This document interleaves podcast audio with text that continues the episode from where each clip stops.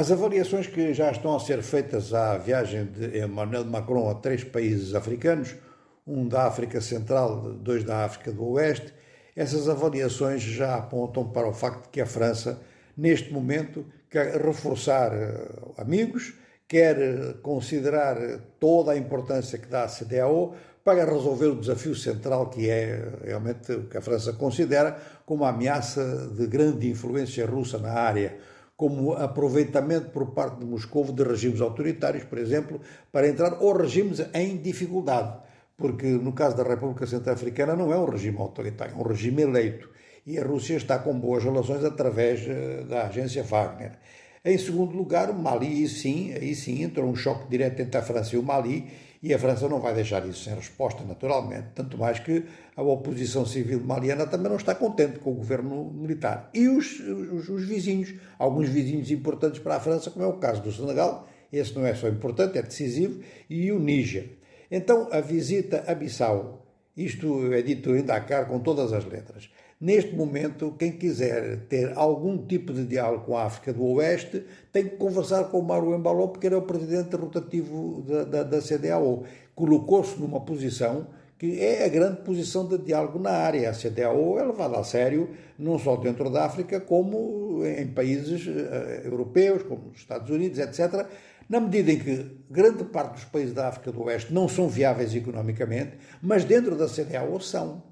Por outro lado, a CDAO tem um dispositivo político que é realmente a grande ponto para resolver problemas. Ora, a França, enquanto o Mali está na situação em que está, a França tem interesse em que as sanções da CDAO se mantenham. E este foi provavelmente um dos eixos das mensagens de Macron e da diplomacia francesa para a Guiné-Bissau e, através da Guiné-Bissau, para o conjunto da CDAO.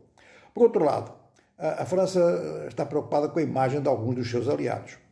E no caso do Benin, onde Macron fez as suas declarações principais, eh, no caso do Benin, a França desde há muito tempo que se sente incomodada com a restrição que tem havido, com a diminuição que tem havido dos níveis de democracia, que já estavam bastante avançados e que andaram para trás bastante no Benin e surpreendeu toda a gente. A França quer que isso mude, tanto mais que o Benin se apresenta como candidato a ser o grande polo cultural da região. Com repressão não o vai conseguir. Ora, durante a visita de Macron, o governo beninense libertou 30 militantes que se encontravam presos. Isto durante a visita, ou seja, que ficou bem patente porque que eles foram postos em liberdade. E é muito provável que a pressão francesa, nesse sentido, venha a ser muito bem recebida nos meios democráticos, ao contrário de outras pressões que a França faz do ponto de vista militar e até mesmo da conduta da chamada política de cooperação, que às vezes é mesmo, eh, obviamente, uma política de prolongar a sua influência para além do que é normal em política internacional.